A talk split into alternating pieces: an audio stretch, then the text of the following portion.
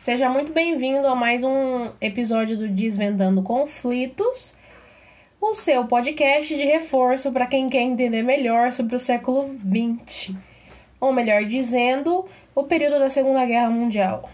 Nos episódios de hoje aprenderemos sobre o posicionamento político do Partido dos Trabalhadores Alemães, mais conhecido popularmente por Partido Nazista. Agora que você já sabe do que essa aula se trata e encontrou o seu lugar, se ajeite na poltrona, pegue o seu café e venha com a gente.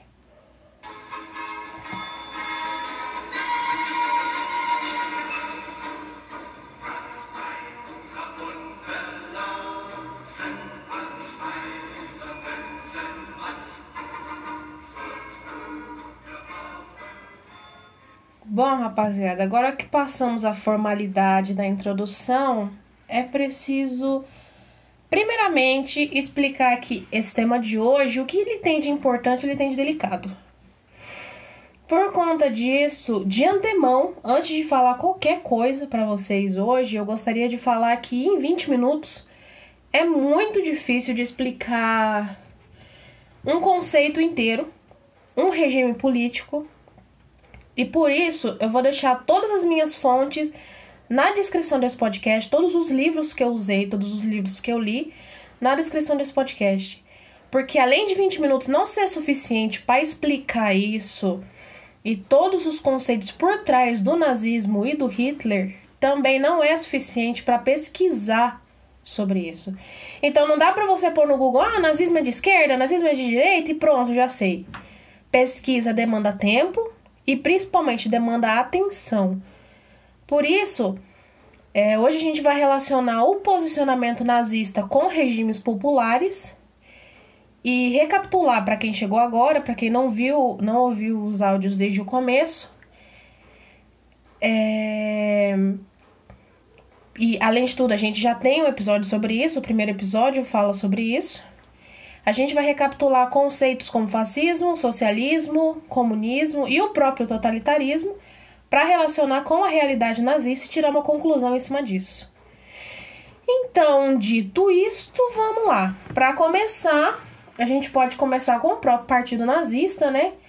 Ou melhor dizendo, o Partido Socialista dos Trabalhadores Alemão, alemães, alemães o partido ele surgiu a partir do nacionalismo alemão. E, gente, pelo amor de Deus, não fala besteira por aí na rua. O nacionalismo deles promove uma união no país inteiro. Mas não é uma união bonitinha, digna de, de marca de açúcar, não. Presta atenção e analisa. Presta atenção no que eu tô falando.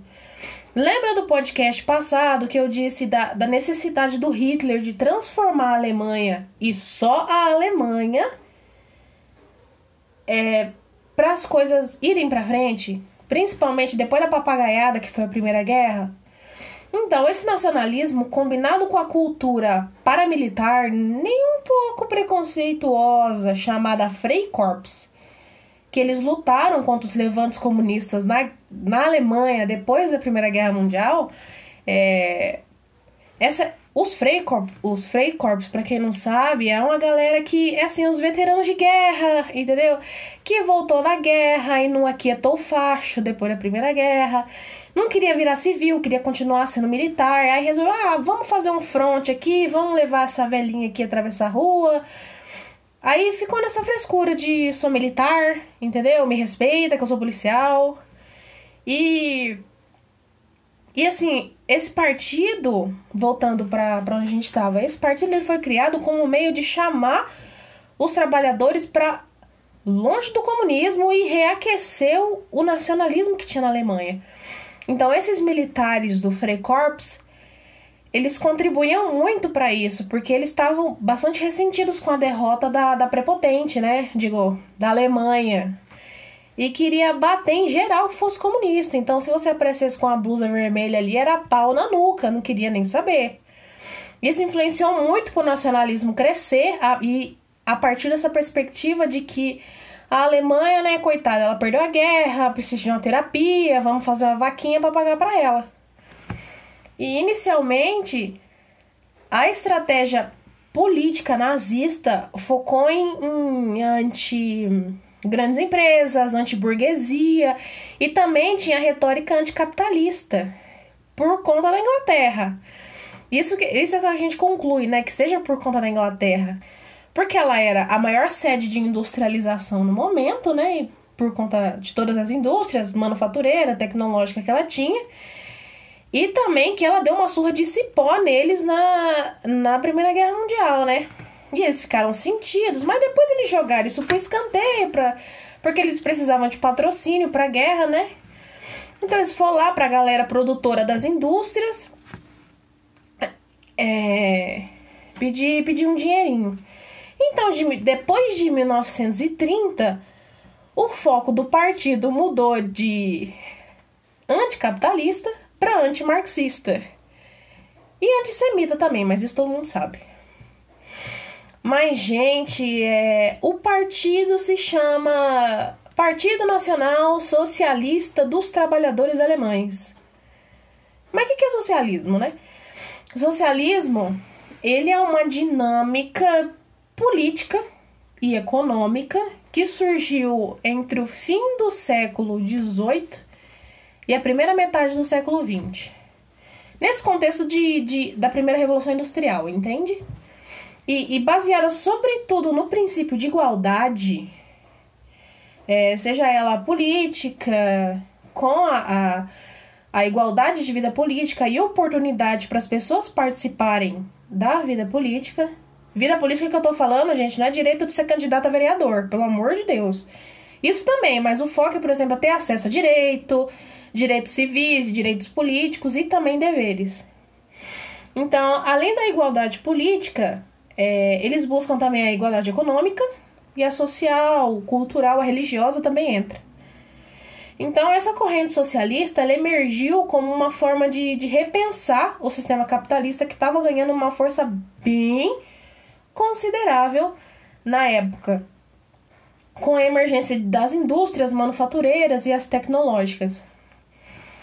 Então, é, de uma forma geral, quando a gente fala em socialismo, frequentemente a gente associa com o termo marxista, né? Com o comunismo.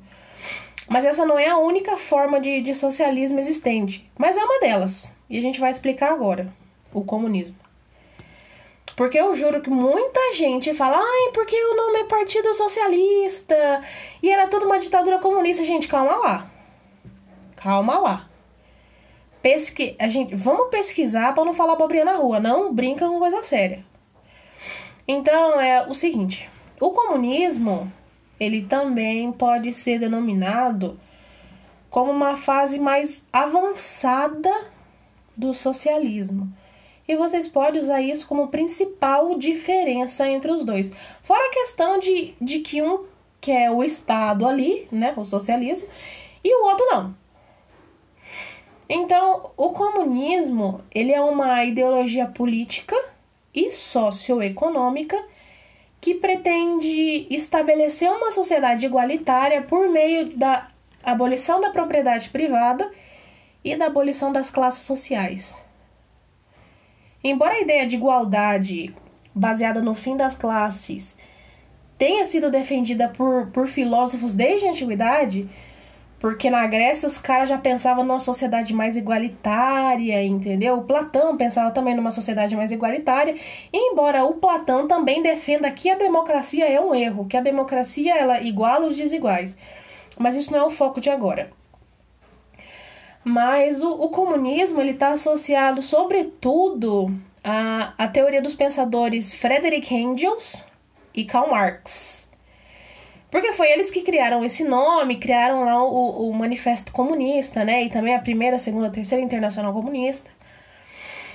Mas foi depois da Revolução Industrial que, que o socialismo, obviamente, é... e, o, e o comunismo, eles ganharam uma força com as mudanças sociais e a análise dessas mudanças sociais, né? Então foi depois da Revolução Industrial, Revolução Francesa, que, que falou assim: não, gente, está acontecendo uma mudança aqui a gente precisa saber o que está acontecendo aqui. E foi nisso que surgiu os estudos sociais, o... e foi nisso que o Marx estava estudando, entendeu? Então ele queria saber o que estava acontecendo ali, por que, que essa galera estava tava se mobilizando, por que, que, essa, por que, que essa galera queria esses direitos e estava procurando esses direitos e por que, que isso era tão importante, entendeu? Então, o socialismo e o comunismo, eles têm essa característica bem, bem semelhante, bem parecida de que tudo tem que ser igual e tudo tem que ser dividido, que os meios de produção devem ser divididos e que a gente precisa de igualdade principalmente econômica. Então, agora que vocês sabem o conceito básico e geral dos dois, lembrando que os livros que podem que vocês vão poder ler sobre isso, eu vou deixar na descrição, porque falar de, de regime político demora muito e falar, por exemplo, de socialismo, de capitalismo, de qualquer regime político, totalitário, libertário, progressista, é uma coisa que demanda tempo e demanda muita pesquisa, e isso poderia, poderia por exemplo, eu poderia falar uma hora sobre isso. Mas lembre-se que o foco aqui é o Hitler, e a gente não chegou nele ainda. A gente não chegou no governo dele ainda. O socialismo, é, por conta do eu tô falando isso por conta do nome do partido, pensa na igualdade para todo mundo. E, de novo, é, pensam na igualdade para todo mundo. E lembram da supremacia do Hitler, né? Então, já a gente chega lá. Agora vamos pela contramão, porque eu expliquei para vocês sobre o comunismo e o socialismo. Agora vamos de, de totalitarismo e fascismo. Novamente, quem quiser saber melhor sobre esses dois, o primeiro episódio que é a Ascensão do Totalitarismo, feito pela Kate. É, é um episódio de 20 minutos falando só por isso, então quem tiver com alguma dúvida, vai lá no primeiro episódio e aproveita. Bom, o que, que é totalitarismo? Ele basicamente é um sistema político caracterizado pelo domínio completo e absoluto de uma pessoa ou de um partido político sobre um país ou nação, vocês escolhem como vocês vão chamar, né? Um país, uma nação, tudo, tudo a mesma coisa. Dentro do, do totalitarismo, a pessoa ou o partido político que está no poder, ele tem o poder de controlar todos os aspectos da vida pública e da vida privada por meio de um governo abertamente autoritário. Além disso, o totalitarismo também é marcado pela forte presença de uma força bélica, ou seja, de uma força militar, de, de armas na sociedade. E é comparado por ações do, do regime com o objetivo. Comparado não, ele é acompanhado, desculpa, por ações do regime com, com o objetivo de promover a sua ideologia por meio de um sistema de doutrinação da população. Então, resumindo, o negócio é na bala ou na lábia. Se caiu no papo, bem. Se não caiu, é uma pena, né? Fica com Deus. Então, dentro do totalitarismo, a gente vai achar também o fascismo, que nada mais é do que o regime autoritário, tanto que ele está dentro do, do totalitarismo, com uma concentração total de poder nas mãos do líder do governo como eu acabei de falar. Prestem atenção nisso. E esse líder que vai ter o poder concentrado na mão dele, é, ele deveria ser cultuado e ele poderia tomar qualquer decisão sem consultar ninguém. Então ele só vai lá e hum, eu quero criar uma aliança ali. Aí vai lá e, faz. Hum, eu quero começar uma guerra. Ah, eu quero expandir um território. Eu quero, por exemplo, uh, na Guerra Franco-Prussiana, ah, eu quero pegar esse, esse território aqui da Alsácia-Lorena. Vai lá e faz, entendeu? Você não precisa da minha autorização e você nem vai pedir a minha autorização para poder fazer isso. Você simplesmente vai lá e vai fazer isso, pega o território para você, coloca aqui, ó, aqui agora faz parte do meu território, aqui manda isso aqui e vocês vão ter que obedecer. Então, é, quem obedecer bem, quem não obedecer, igual eu já falei, fica com Deus. Então, além disso, o fascismo defende uma exaltação da coletividade nacional. Vocês lembram que eu falei agora, né? Eu espero que sim. Eu espero que sim. Então, eles defendem essa exaltação da coletividade nacional em detrimento das, da cultura de outros países ou de outras culturas. Então, além disso, os governos fascistas eles tinham o objetivo de expandir o, o seu território por meio de. Eles tinham, eles tinham o objetivo de expandir o seu território por meio de conflitos internacionais. Então, para isso, eles, real, eles realizavam altos investimentos na produção de armas e equipamentos de guerra. Lembra que eu falei no começo do, do, do áudio, no começo da aula, que, a, que o Hitler mudou de lado, que ele era um anticapitalista e de repente ele pediu investimento para grandes empresas para poder manter o seu governo, para poder manter a guerra, porque ele precisava de dinheiro para manter os armamentos, para deixar tudo em dia. Então, lembra quando eu disse também no comecinho sobre a no comecinho e no outro episódio sobre a oratória do Hitler e o que ele buscava uma Alemanha unida. Que ele buscava sempre o nacionalismo alemão, que eu acabei de falar, em prol de, de, espalhar, de espalhar os ideais que ele tinha, de espalhar todas as ideias que ele tinha. Então, é só a gente buscar rapidinho, rapidinho, coisa rápida na memória, que além disso, ele não ligava muito pro coletivo, não, né? Mesmo ele usando a retórica dele, o que eu falei, para fingir o contrário, porque o bichinho era oportunista. O Hitler, ele tinha um discurso totalmente supremacista e ariano, onde ele falava que todos que, que não se encaixavam no sangue puro alemão deveriam ser eliminados, ou todos que enfeiavam a Alemanha deveriam ser eliminados. E isso aconteceu com judeus, isso aconteceu com comunistas, que foram por exemplo, que apanharam na rua pelo, pelos paramilitares. Isso aconteceu com testemunhas de Jeová. Isso aconteceu com pessoas com deficiência.